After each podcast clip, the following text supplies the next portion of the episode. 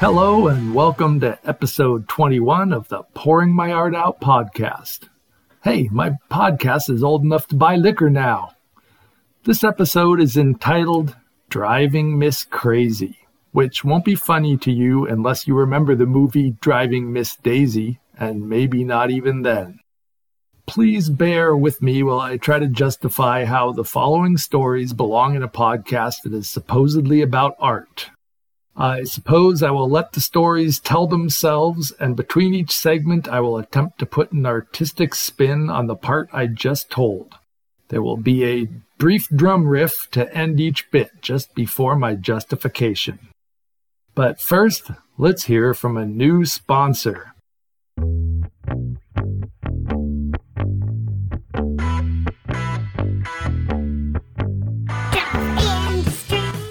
Drumpf Industries, makers of power ties, extra long ties for the extra powerful man, now offers a wider power tie made from extra absorbent space age material. Perfect for wiping fried chicken grease off your face and hands or mopping up that sweat on your face when you have to give a speech under hot lights to a smaller than expected crowd available in seven powerful shades of red. And now we offer power shoes. No slip treads to keep you safe on long, slippery ramps. Also, with a toilet paper resistant coating on the heel. That's double the protection for one low cost. Power ties and power shoes from Drumpf Industries.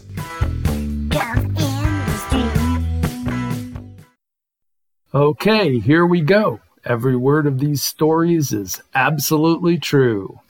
Driving Miss Crazy, Part 1, or The Water Slide. Not as much fun as it sounds.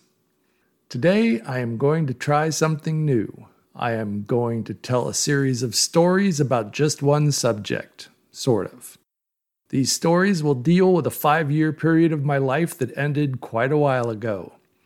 The subject of these stories is the period when I worked for a lithograph company here in San Diego. This is the longest I ever held a job, and I quit just before Jessica, my oldest daughter, was born so I could be a stay at home dad. I hear you all moaning and looking for the nearest exit. Why is he going to torture us with stories about working at a lithograph company? I can hear you all muttering. Oh, ye of little faith! If you stick with me on this, you will gain keen insight into the strange workings of my art sided brain function and maybe even damage some internal organs as you roll on the floor laughing uncontrollably. Also, because of the fact that I drove thousands of miles a month trying to deliver everything from small boxes of business cards to half a million deposit slips for Bank of America, some of my more interesting near death experience stories happened during this time. So fasten your seatbelt. It's going to be a bumpy ride. I will start with one such near death experience, although I suppose there is a small chance that I might have just been horribly maimed but somehow managed to survive this one. But near horrible maiming story just doesn't have the same ring to it. So there I was, driving the big white Chevy work van down on Sorrento Valley Road. It was a beautiful sunny day and things were going smoothly. Too smoothly. Sorrento Valley is a wide road in an industrial park area. I came around a wide sweeping turn and suddenly there was a lake in front of me. Not a real lake, there was a water leak of some sort from an irrigation system someone was putting in. The water covered a huge area, but it was only an inch or two deep. Nothing that would make any of us nervous, or so I thought. The very instant I hit the water, I felt the steering go all mushy. We have all heard of hydroplaning. Most of us have probably done it. I know I have, but not like this. It usually lasts for a split second or two and is over before you have time to do anything stupid. But this time I just kept going and going, and the van started to turn sideways. I couldn't remember what the correct procedure for hydroplaning was. All I knew was that you are not supposed to slam on the brakes because that makes it worse.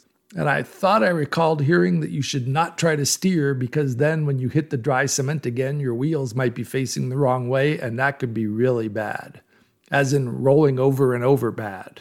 Well, as I sat there trying to figure out what to do, I was still traveling at about 50 miles an hour. But now the van had turned almost completely sideways. I was shooting a huge rooster tail of water, sort of a wave, out in front of me, which I had a great view of out of my driver's side window because that was now my windshield, basically. I didn't want to make things worse by gripping the steering wheel, so I just sort of held my hands up in front of my face like a surgeon drying his hands after scrubbing up. At this very moment, I glanced out the front window, which wasn't in front anymore, but we may as well continue to call it that, because I saw movement. I was going fast enough that I had caught up to another vehicle which was moving about 30 miles per hour. A sensible speed to travel across a pond, as it turns out, because their car was still facing the right way. So the driver of the other car, seeing my monster wave out of the corner of his eye, turns to see what is causing it. And for just a brief moment, we were looking into each other's eyes. I still had my hands held up in front of me, and something inside me, that wicked sense of humor that could still laugh in the face of death or serious bodily injury, caused me to wave at him and give him a wink as though this whole sliding sideways down a street had been my idea, and so far the plan was working perfectly. I wish I could explain the look on that guy's face.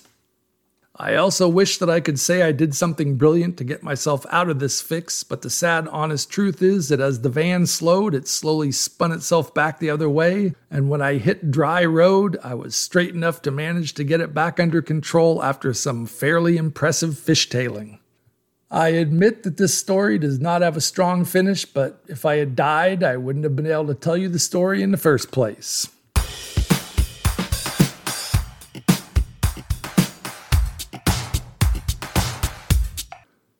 So, uh, telling a good story is an art form, isn't it?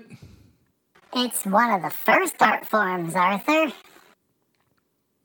Driving Miss Crazy, Part 2, or The Dead Body in the Dumpster. Back during my delivery driver days, I had a rather strange habit, well, obviously more than just one, of poking my head into trash dumpsters. I did this because the lithograph company I worked for did a lot of work with other printing and advertising and fine art companies. These kind of businesses tend to throw away a lot of really good quality paper scraps and misprints and that sort of thing. I would use these remnants as art paper, backgrounds, or weird artwork to cut up and incorporate into my other weird art projects. One day I opened a dumpster lid and got a rather unpleasant surprise. Sticking out from under the usual assortment of plastic trash bags and mixed paper scraps were the naked legs of a young woman. My first thought after, why does this kind of thing always happen to me? I know I'm not proud of this. Was that I would be stuck there for hours answering questions posed by police detectives, and my bosses were not going to be happy. Fortunately, on closer inspection, it turned out not to be a murder victim. It was just the bottom half of a store mannequin. Well, this is already a pretty good story. Why don't I just stop right there? I hear you asking. Oh, if only I could, I hear myself reply. I crawled into that dumpster and grabbed those shapely legs. I threw them into the van and brought them back to the shop. I didn't know yet what I was going to do with them, but I knew those legs and I were going to have some good times together.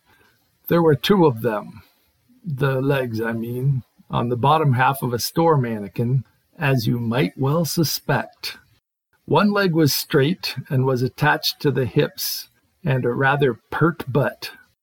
The other leg was seductively bent and could be removed. It was attached at mid thigh with a peg with a little crossbar. You could take the leg off, I presume to make dressing the mannequin, or womanikin, or personikin easier. This seems like a job I might be good at, and I will have to see if there are any openings in this field. Then the pretty plaster and paint lady would stand, daintily balanced on one foot as if in mid stride, displaying shoes or dresses or whatever.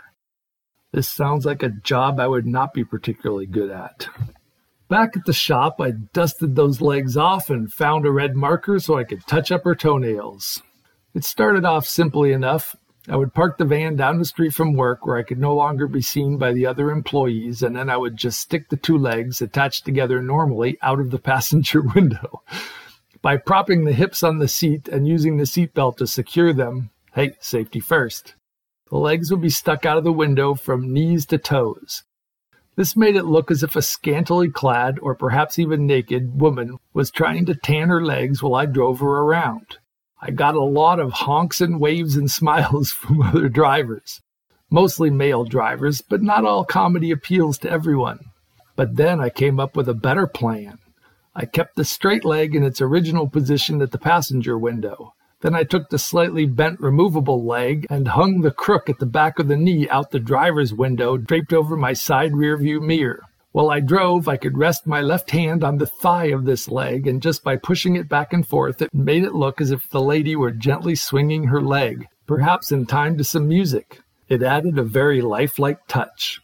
Now, this might not immediately strike you as a vast improvement over the old setup. From some views, it now looked as if I had two women sunbathing in the van, and one of them was, perhaps, sitting on my lap. Maybe. Men looked at me with obvious respect. They let me cut in front of them whenever I wanted to. I was a rock star. The thing is that from directly behind the van, it didn't look like two women. It looked like one woman with inconceivably long legs. People started to follow me around, honking, and not in the bad way that they sometimes used to. People took photographs. A highway patrolman on a motorcycle got behind me once. I was worried. This would be hard to explain to the boss. The cop pulled up on my right side and glanced at me. I smiled in what I hoped was a nonchalant manner. He dropped back, crossed two lanes, and then pulled up beside me on the left side. Then he grinned, gave me a thumbs up, and scooted off down the highway. I am not making a word of this up. Eventually, I grew bored of the legs. I replaced them with a very large cardboard hand that I cut out, painted, and used a black marker to draw knuckle whorls, fingernails, and even a watch. I added duct taped loops so I could strap the big hand over my own. Then I folded down all the fingers but one, and I could now flip off people with the jumbo bird. Useful for bad drivers with bad vision. I also hand printed a set of big flashcards with handy driving tips and hints, which I used to kindly instruct poor drivers around me, you know, as a sort of public service. I still have those legs in the garage somewhere. I used them for Halloween fun.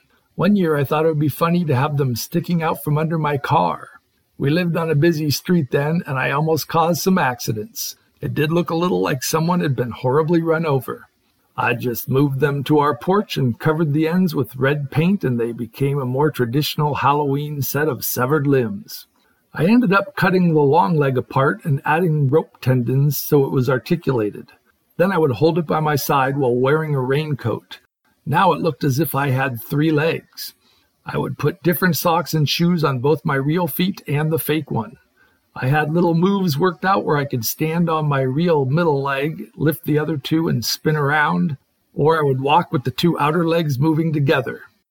I think I stole this idea from a comedian I saw years ago on TV, but even I find myself copying a really good idea now and then.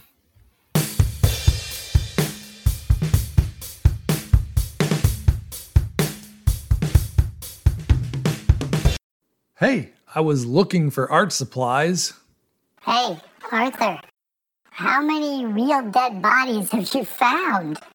Don't worry about it, man.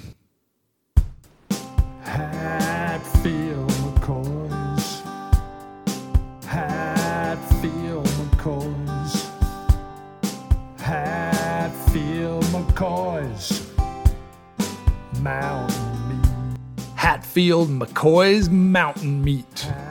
Fresh game is the only game in town. If it can be shot, it can be got. Possum, squirrel, beaver, skunk, jackrabbit, snakes of all kinds, and many other things. Mailed fresh from the ice house to your house. Not available in all states. You need to do your own gutting, cleaning, and butchering. From the Ozarks to you, a meal Daniel Boone would have been jealous of. Hatfield McCoy's Mountain Meat. See our website for details. Get yourself some mountain meat. Driving Miss Crazy, Part 3, or Things I Do to Entertain Myself. So I have mentioned that I am not an ideal employee or husband because my mind tends to wander. What was I talking about? When I get bored, my mind does strange things to entertain itself. Here is one of the things I did while I was working as a delivery driver. I got one of those little sound effects machines. It's like a cheap toy that has buttons on it that made funny laser sounds and ray gun sounds and alien beeping noises. You were supposed to use it to relieve stress while driving by pretending to zap bad drivers rather than flipping them off or running them off the road. We were so naive back then. I also had a beeper, or I guess it was called a pager, given to me by my boss that I wore on my belt. This was before most people had portable phones. The beeper just beeped to tell you to call work. Whenever I ended up in the tall office buildings downtown and was faced with a long elevator ride, I had a little game I liked to play. As soon as the elevator doors would slide shut, I would casually hit the test button on my beeper, causing it to beep. I would smile apologetically at those unfortunate people in the elevator with me and say, Sorry, that's my beeper, and then reach to my belt and shut it off. Meanwhile, I had my other hand in my pocket with the sound effects box. I would wait a few moments and then push a button to make a new beeping sound. I would once again apologize, telling my fellow travelers that that was my other beeper.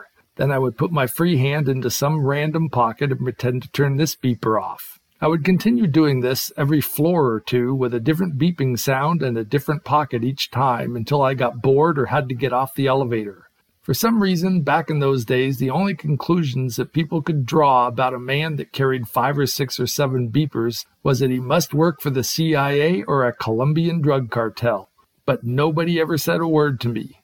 This strikes me as funny to this day. One last quick word on my elevator adventures. Once I was coming down in an elevator packed with secretaries and receptionists and two uptight businessmen in suits. It just happened to be National Secretaries Week. So I said rather loudly, Happy National Secretaries Week, ladies, which they seemed to appreciate. Then, just because the two businessmen didn't even bother to support my sentiment, I even more loudly said, And Happy National Secretaries Week to you too, gentlemen. One of them sort of sneered and replied, We are not secretaries in a tone of voice that made it sound as if it was an unforgivable insult to be called a secretary. Hey, if it was Christmas, I would wish you a Merry Christmas, and I know you ain't Santa Claus, I responded with a straight face. No wonder those secretaries all loved me.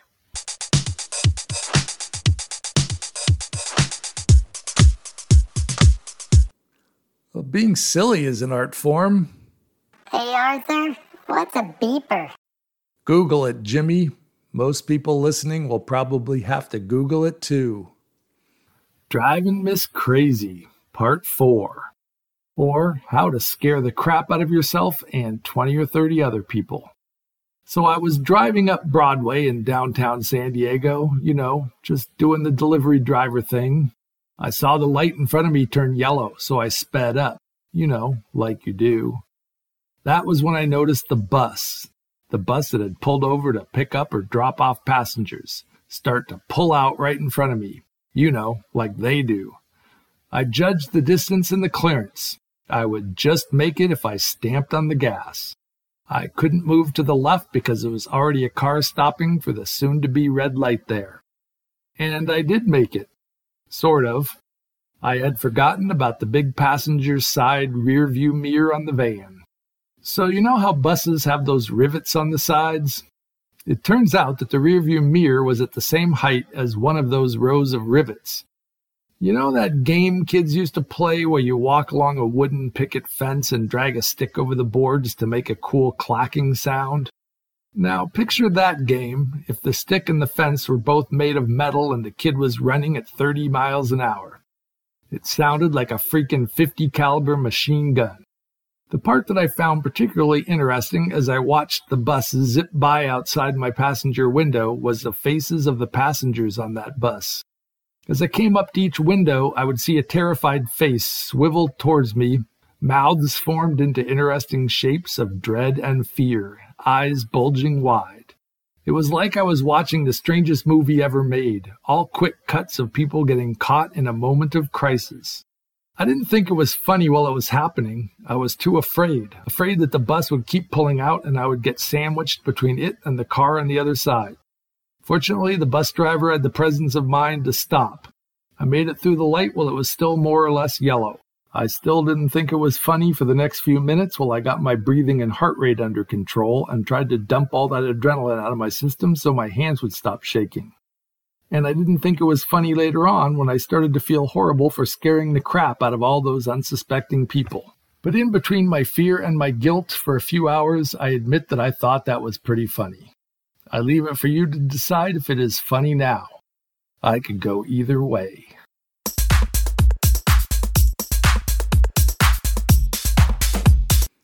Skillful driving is definitely an art form.